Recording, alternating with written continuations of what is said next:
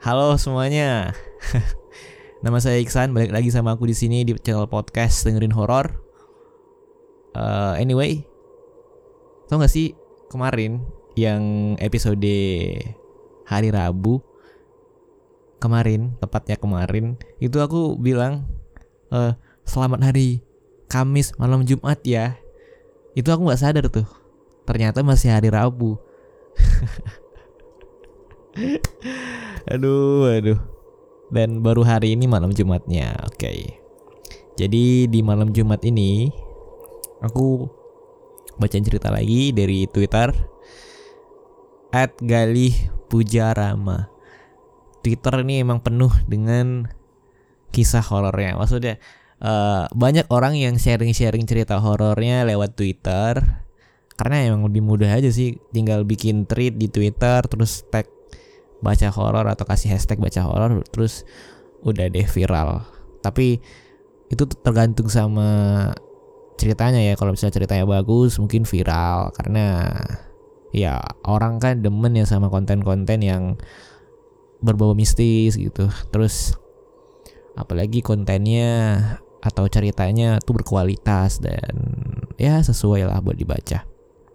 Oke jadi back to topic Aku bakalan bacain cerita dari Ed Galih Pujarama yang berjudul Eyang Uti Kuntilanak Penjaga Kosan. Widih, kos-kosan lagi nih kita. Kemarin kos-kosan, terus yang kemarin-kemarin kos-kosan. Banyak banget kos-kosan ini. Selain apa ya? Selain cerita tentang gunung, ada, lagi nih favorit favorit yang gue bacain selama di podcast ini yaitu cerita tentang kisah horor di kos-kosan. Oke. okay. Jadi Juli tahun 2020 merupakan awal mula aku pindah tempat tinggal ke daerah Kemang, Jakarta Selatan. Aku pindah ke daerah ini karena mendapatkan kerjaan baru. Tempat tinggalnya nggak terlalu besar.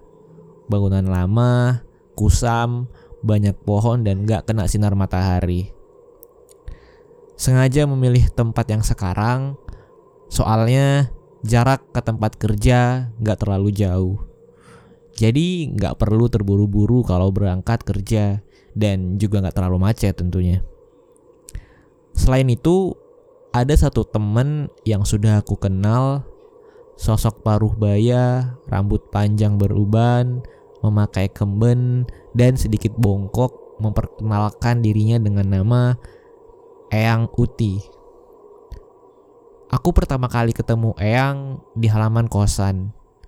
Waktu itu aku lagi pindahin beberapa barang dari kosan sebelumnya di daerah BSD City. Udah maghrib, sontak aku meno menoleh ke belakang. Iya nek, ini nanggung tinggal satu. Tinggal satu barang lagi diangkut ke atas. Dia hanya senyum dan tidak membalas perkataanku. Udah, udah, istirahat dulu. Sudah maghrib. Eyang terus ngingetin kalau saat itu sudah maghrib dan aku harus break bentar. Oh iya, saya Galih, Eyang, penghuni baru di sini, di lantai dua. Eyang tinggal di sini juga. Aku memperkenalkan diri dan sedikit basa-basi. Selamat datang. Jika ada apa-apa bisa panggil Eyang. Aku wes tinggal sudah lama di sini. Mungkin sebelum kamu lahir sudah ada. Hah? Sebelum aku lahir sudah ada di sini. Agak kurang masuk akal jawaban dia. Soalnya kosan itu baru ada di tahun 2000. Ngobrol sama siapa lu tadi? Itu, tadi Eyang Uti, udah lama tinggal di sini katanya. Senior Doski, ramah sih, tapi bau badannya agak aneh bor. Temanku yang tadinya antusias bantuin beresin kamar, malah jadi diem. Gak terlalu ambil pusing sih, soalnya emang lagi hektik kan. Kemudian sekitar jam 10 malam, aku pulang ke BSD soalnya masih ada beberapa minggu di kosan yang dulu. Di jalan temen, di jalan temanku nyeletuk. Lu mesti periksa ke dokter. Tadi sore gue ngeliat lu itu ngobrol sendirian. Bukan ngobrol sama eyang yang lu bilang. Oh.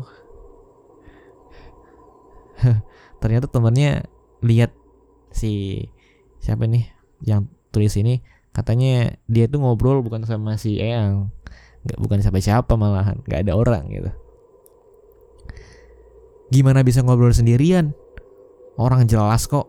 Sosoknya bisa aku lihat. Nyata. Nenek tua. Agak sedikit kesel sama celutak sama sama celutukannya dia. Tapi ya udahlah. Gak mau ambil pusing. Toh udah capek juga seharian beberes tempat baru. Dua minggu selanjutnya, aku udah efektif pindah dan tinggal di tempat baru. Seneng sih lingkungan baru tempat tinggal baru teman-teman baru juga. Bakalan seru kayak tinggal di sini.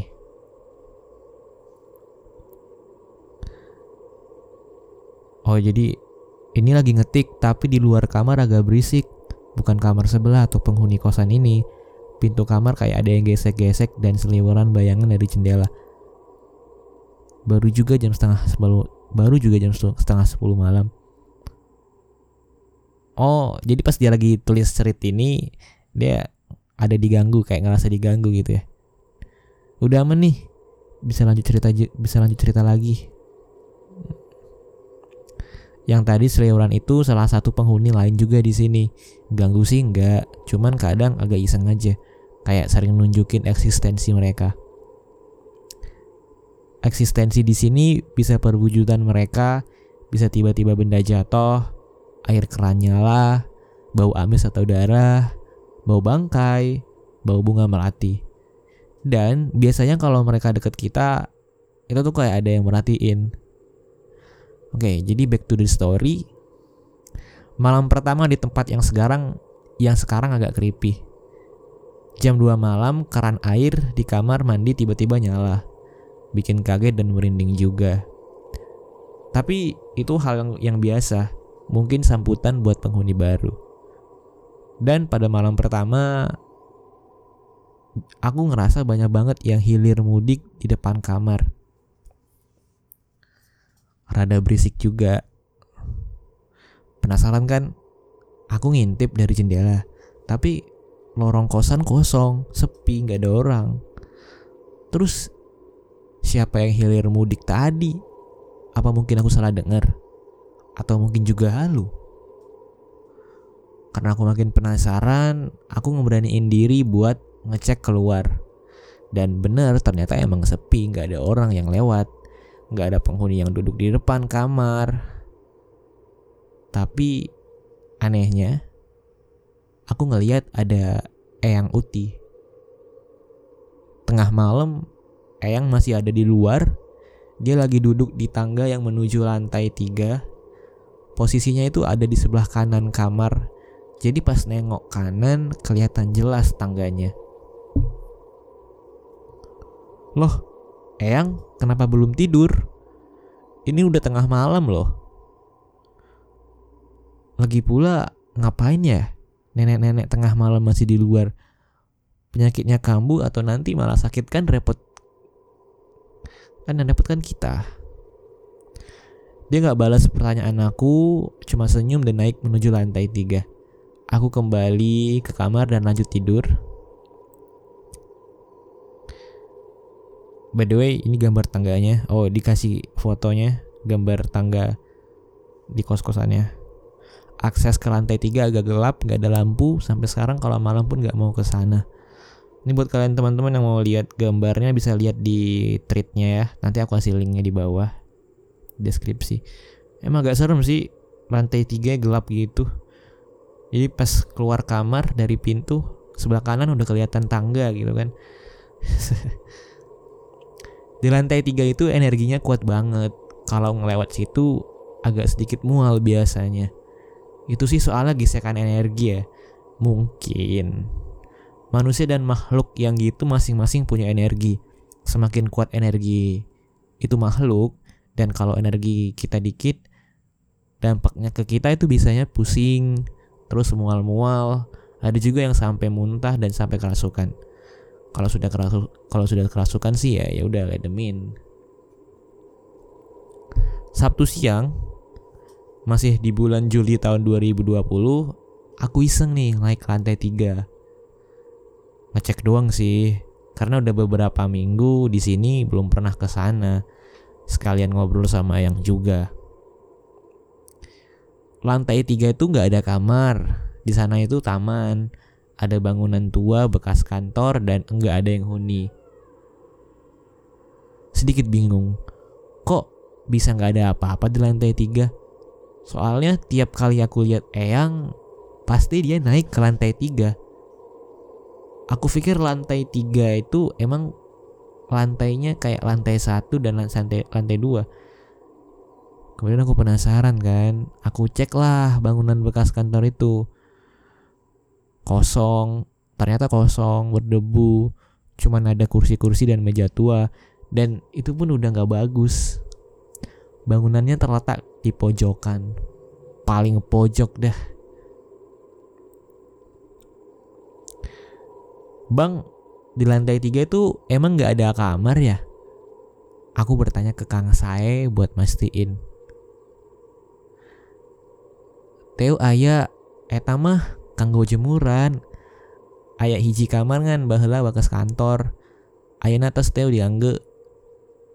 Artinya gak ada. Itu tuh buat orang naruh jemuran.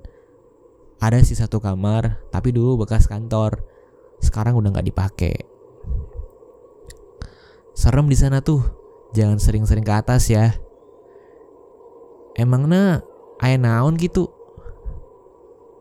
Emangnya ada apa gitu? Teona naon kang? Ngan abdi rada bingung. Milarian eyang uti tuh kapendak kapendak kapendak pendak sahur mah linggih di kamar di lantai tiga tapi geningan tuh ayah naon nya lantai tiga teh. Sorry ya kalau logat Sunda gue jelek masih belajar. Nggak apa-apa bang. Aku cuman agak bingung aja. Nyariin Eyang Uti nggak ketemu-ketemu. Katanya dia tinggal di kamar lantai tiga tapi nggak ada apa-apa di lantai tiga tuh. Eyang Uti? Eyang Uti yang mana ya itu loh yang Uti, masa abang nggak tahu? Aku suka aku suka ngobrol sama dia tiap malam depan kamar. Biasanya kami suka ngobrol di depan kamar di kursi ini. Saat ngobrol suasananya tuh hening, tenang. Ya sesaat wangi-wangi bunga melati. Sesaat wangi bunga da wangi bau darah. Kang saya tetap bilang kalau di sini tuh nggak ada yang namanya Eyang Uti. Dan penghuni di sini nggak ada yang tua masih muda semua.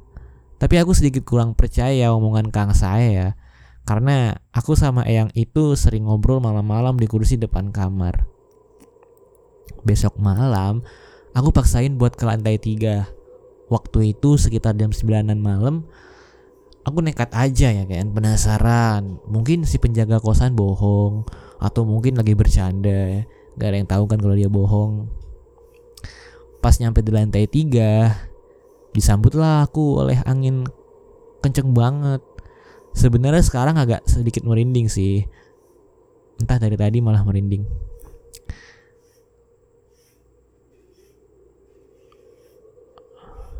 Oh jadi dia nulis nih di sini nih pas lagi nulis ceritanya dia kayak diganggu lagi nih. Nggak bakal bener sih kalau lanjut ceritanya sekarang. Distraction mulai bermunculan agak sedikit engap juga. Aku lanjut ceritanya besok malam. Semalam aku gak bisa tidur nyenyak. Digangguin sama salah satu penghuni di kosan ini. Pintu lemari kebuka sendiri, keran air nyala sendiri, AC mati dan nyala sendiri. Hmm, udah expect bakal ada kayak bakal ada banyak distraction karena buat treat ini gak minta izin dulu sama yang bersangkutan. Oh,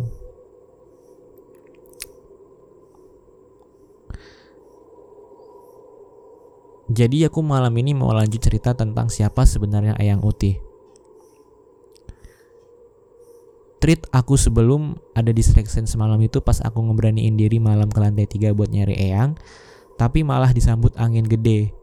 Beberapa saat setelahnya kerasa wangi-wangian. Yang pertama aku rasain itu bau bangkai. Ingat banget. Lalu kecium bau amis darah. Kalau kalian pernah ke pasar yang jual daging, biasanya suka kecium bau amis darah. Nah, kayak gitu tuh baunya. Setelah itu kecium bau bunga melati. Itu kuat banget baunya paling kuat dari bau ba bau darah dan bau bangkai. Saat itu aku cuman berdoa dalam hati sambil bayangin api ngelingerin diri sendiri. Ah. Aku dapat pesan dari nenek sebelum meninggal. Beliau bilang kalau lagi dalam keadaan takut, makhluk halus baca tiga kali ayat kursi sambil ngebayangin ngebayangin api lagi ngelingkarin tubuh. Oh. Oh gitu. Jadi kalau lagi takut sama makhluk halus baca tiga kali ayat kursi sambil bayangin api lagi ngelingkarin tubuh. Baru tahu gue. Selain itu, nenek juga pernah bilang bisa baca empat kali ayat kursi lalu tiupkan keempat-empatnya ke arah penjuru mata angin. Percaya atau tidak, omongan almarhum nenek Aku selalu ngelakuin itu kalau dalam keadaan takut dan emang ketakutan itu berangsur berkurang. Ya dikit sih, tapi lumayan lah. Back to the topic, setelah aku baca tiga kali ayat kursi sambil ngebayangin api ngelingkarin tubuh, terdengar suara geraman macan. Itu tuh aku dengar suaranya dari belakang Anehnya saat itu aku nggak ngerasa takut setelah dengar geraman itu macan atau auto berani aja gitu. Eyang Uti, Eyang, ini aku. Eyang ada di sini nggak? Sekali, dua kali ku panggil nggak ada respon. Yang ada malah aku lihatnya tinggi banget. Itu makhluk tinggi banget Rambutnya panjang, giginya bertaring, matanya merah dan ada tanduk di kepalanya. Asli kaget banget. Baunya tuh kayak bau sesuatu kebakar. Kalau bahasa Sundanya mah bau hangit. Badannya dia ada banyak bulu. Serem.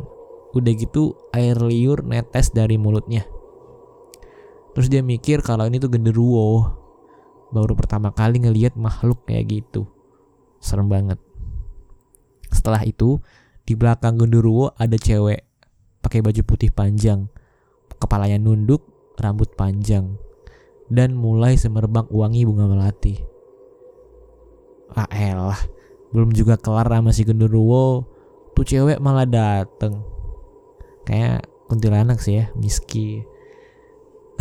Miskun. Aku puyang banget waktu itu, mual-mual juga di belakang badan kayak ada yang maksa buat masuk ke badan. Tapi aku tahan, berdoa terus sambil baca ayat kursi. Saya mencari ayang uti. Saya nggak ganggu dan gak ada urusan sama kamu. Spontan kata-kata itu keluar dari saya. Dan si Gundurwo lama-lama pudar. Hilang gak kelihatan lagi. Tapi cewek di belakang tadi masih ada. Eyang, dia diam gak ada respon. Aku deketin beberapa langkah tetap gak ada respon. Eyang ini aku. Aku nyariin Eyang. Udah beberapa hari nggak kita nggak ketemu. Kepalanya yang tadi nunduk mulai kelihatan. Asli pucut banget lingkar matanya hitam kalau divisualisasiin kayak gini kayak kuntilanak ya lo kuntilanak ya tangannya nunjuk ke sebelah kanan, aku bingung kan. Soalnya sebelah kanan dia itu ada bangunan dulu bekas kantor. Sekarang jadi gudang gak dihuni dan paling pojok. Oh hantunya nunjuk ke sebelah kanan nih. Mungkin itu cewek mau nyampein sesuatu. Lalu aku langsung ke bekas kantor itu dan saat aku di depan itu gudang, aku divisualisasiin sebuah keadaan tapi nggak di masa sekarang. Dulu di situ ada sebuah rumah rumah panggung dari kayu. Aku nggak tahu tuh di tahun berapa. Yang jelas keadaannya serba jadul. Yang cewek pakai kemben, yang cowok ada yang nggak pakai baju tapi pakai celana dan semuanya pakai ikat kepala. di pojokan ada cewek parubaya, rambut panjang lagi anteng nyisir rambut dan sambil nyinden lagu Sunda. Tapi lagunya nggak familiar. Lagu Sunda yang tadi dinyanyiin sama itu ibu-ibu kira-kira kayak gini. Pun sampun sampurasun kahurun kahiyang Prabu Siliwangi. Gitu gak sih? itu liriknya, liriknya itu kayak gitu.